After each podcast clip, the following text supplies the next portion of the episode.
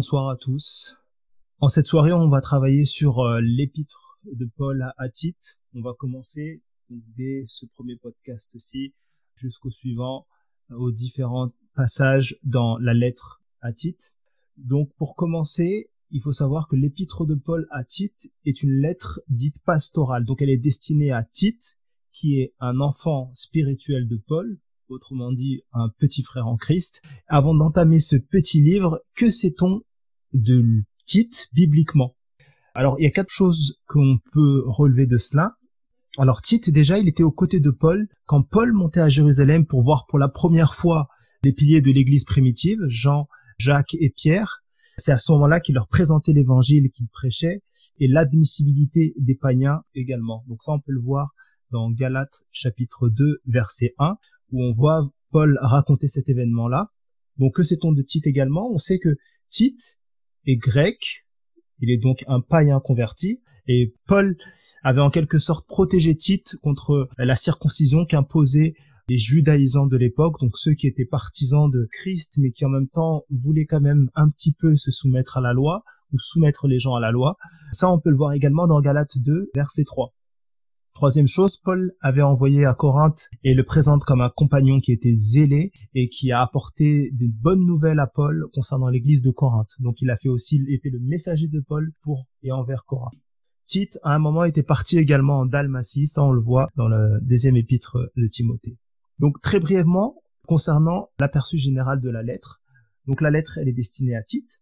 Paul, à travers cette lettre-là, donc euh, du chapitre premier jusqu'au troisième chapitre, désire que Tite dresse des anciens dans chaque ville, il donne les caractéristiques requises pour cela, puis il donne également des instructions et précisant la discipline qui doit être issue de la sainte doctrine chrétienne à appliquer dans les églises pour les chrétiens selon les différentes catégories de personnes, que ce soit dans l'église, mais également en dehors, dans la vie sociale, avec la vie dans le monde dans lequel nous vivons puis à la fin, il fait quelques informations euh, logistiques et relationnelles avec son frère dans la foi.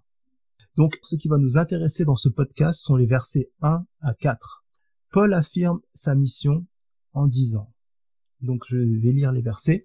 Paul, serviteur de Dieu, apôtre de Jésus-Christ, pour amener les élus de Dieu à la foi et à la connaissance de la vérité conforme à la piété, dans l'espérance de la vie éternelle promise avant les temps éternels par le Dieu qui ne ment pas et qui au temps fixé a manifesté sa parole dans un message qui m'a été confié, suivant l'ordre de Dieu notre Sauveur, à titre mon véritable enfant dans la foi qui nous est commune, grâce et paix de la part de Dieu le Père et du Christ Jésus, notre Sauveur. Amen. Ce court passage est très très riche, même si je voulais passer dix minutes pour l'expliquer, ça serait pas suffisant.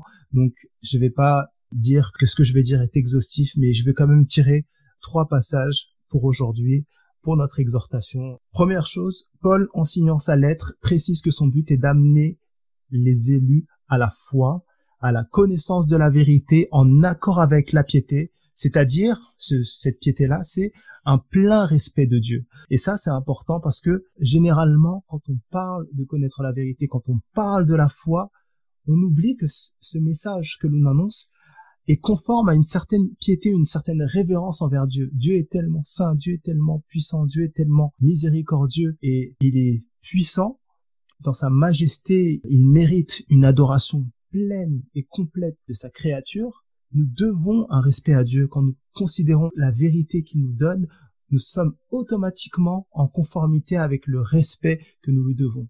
Donc c'est vraiment ce respect, cette révérence envers les choses saintes qui viennent de Dieu. Deuxième chose, or, la foi, donc Paul ici parle de foi, et il dit d'une foi qui est commune. Cette foi qui est commune à toi et moi, Tite.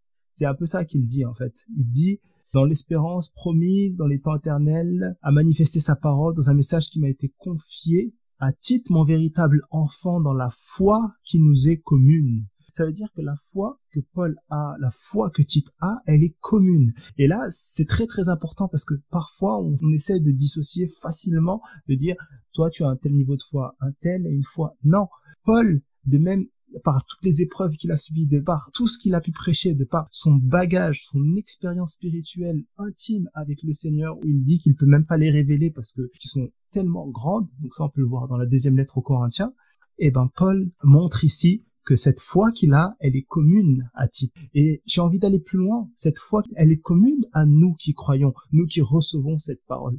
La foi, elle n'est pas différente. On n'a pas une foi différente des apôtres qui étaient là, même s'ils ont accompli de grandes choses. La foi est commune. Et ça, c'est très très important. Ça montre l'unité réelle des chrétiens dans la foi. Elle est commune à titre, elle est commune à nous. Donc nous devons avoir également et ressentir que cette mission que Paul a fait qu'il a euh, demandé à titre de, faire, ben, c'est exactement la même chose pour nous aujourd'hui. Le Seigneur, par l'intermédiaire de cette lettre que nous lisons, nous adresse la même chose. Notre foi n'est pas différente, elle est commune. Et c'est la même chose, la mission que Paul fait, c'est la mission que nous devons également faire, c'est la mission qu'il confie également à Tite. Troisième chose, Paul parle du thème de l'élection. Donc là, je ne vais pas rentrer très très loin dans la doctrine de l'élection, bien que c'est une doctrine qui est très intéressante, qui est très controversée, notamment dans les milieux libéraux où les gens, quand ils entendent prédestination, quand ils entendent élection, sont tout de suite rebutés parce qu'ils se disent qu'il y a un Dieu qui est méchant, il y a un Dieu qui est ceci et comme cela. Sauf que quand la parole de Dieu parle d'élection, et notamment quand surtout l'apôtre Paul l'utilise, c'est souvent pour montrer que Dieu avait un plan parfait dès le début. Et ça, c'est très important parce que sans rentrer dans les détails, quand Dieu parle des élus de Dieu, il montre que c'est la responsabilité de Dieu. Ça veut dire que nous, nous avons à faire notre devoir, mais on n'a pas à prendre la place de Dieu. Quand Dieu parle de ses élus, c'est pour montrer en fait que tout était défini d'avance, comme le fait d'envoyer Jésus sur la croix, c'est des choses qui étaient déjà prévues d'avance. Si on dit qu'il avait déjà prédestiné euh, son fils à mourir sur la croix, qu'est-ce que ça nous ferait? Est-ce que ça nous dirait que c'est un Dieu méchant, mauvais? Parce que dès le début, il avait un plan. Dieu avait un plan d'envoyer son fils. C'est quelque chose qui était prédestiné, ce qui avait déjà été préparé d'avance. C'est ça qu'on veut dire. C'est difficile pour nous, en tant qu'hommes, d'atteindre cela, mais il faut que nous le comprenions comme un réconfort pour les croyants, car ça montre que Dieu a tout prévu pour eux, pour la vie éternelle, de la même manière. Donc, si autant qu'on parle de la vie éternelle, on peut également parler de l'élection. Et euh, donc la prédestination et l'élection sont des doctrines que nous traiterons à part.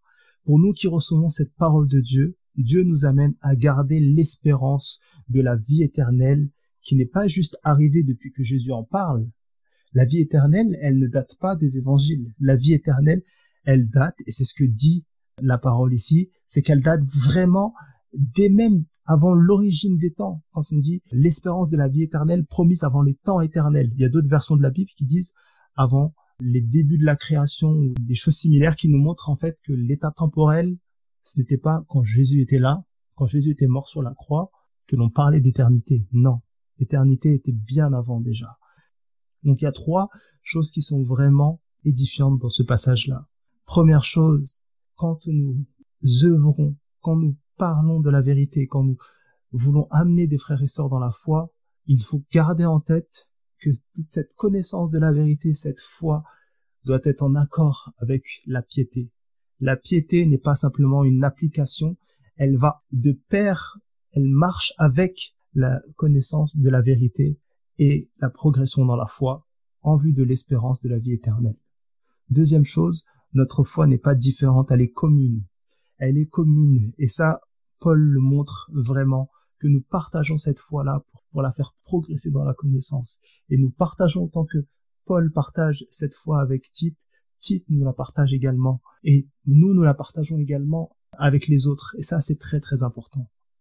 Et troisième chose, nous sommes, si nous croyons, si nous saisissons cette parole, si, si nous, nous essayons vraiment de comprendre et de juste recevoir cette parole que Dieu nous donne, nous sommes ces personnes qui sont élues. Parce que c'est à nous que Dieu s'adresse. Quand Dieu parle et dit, frappez, on vous ouvrira, il sait déjà qui frappe.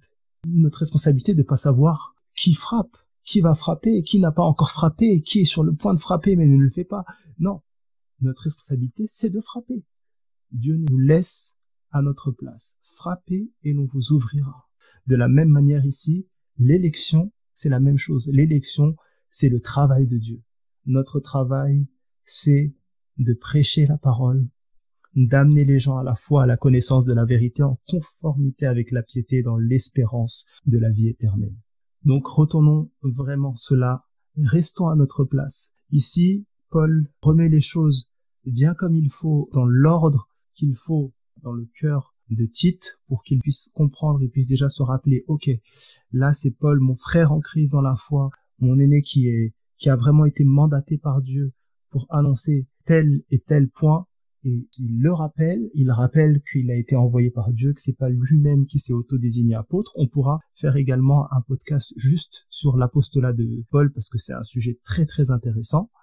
Et ensuite derrière, il conforte, il rassure Tite en disant que la grâce et la paix de la part de Dieu le Père et du Christ Jésus, notre Sauveur.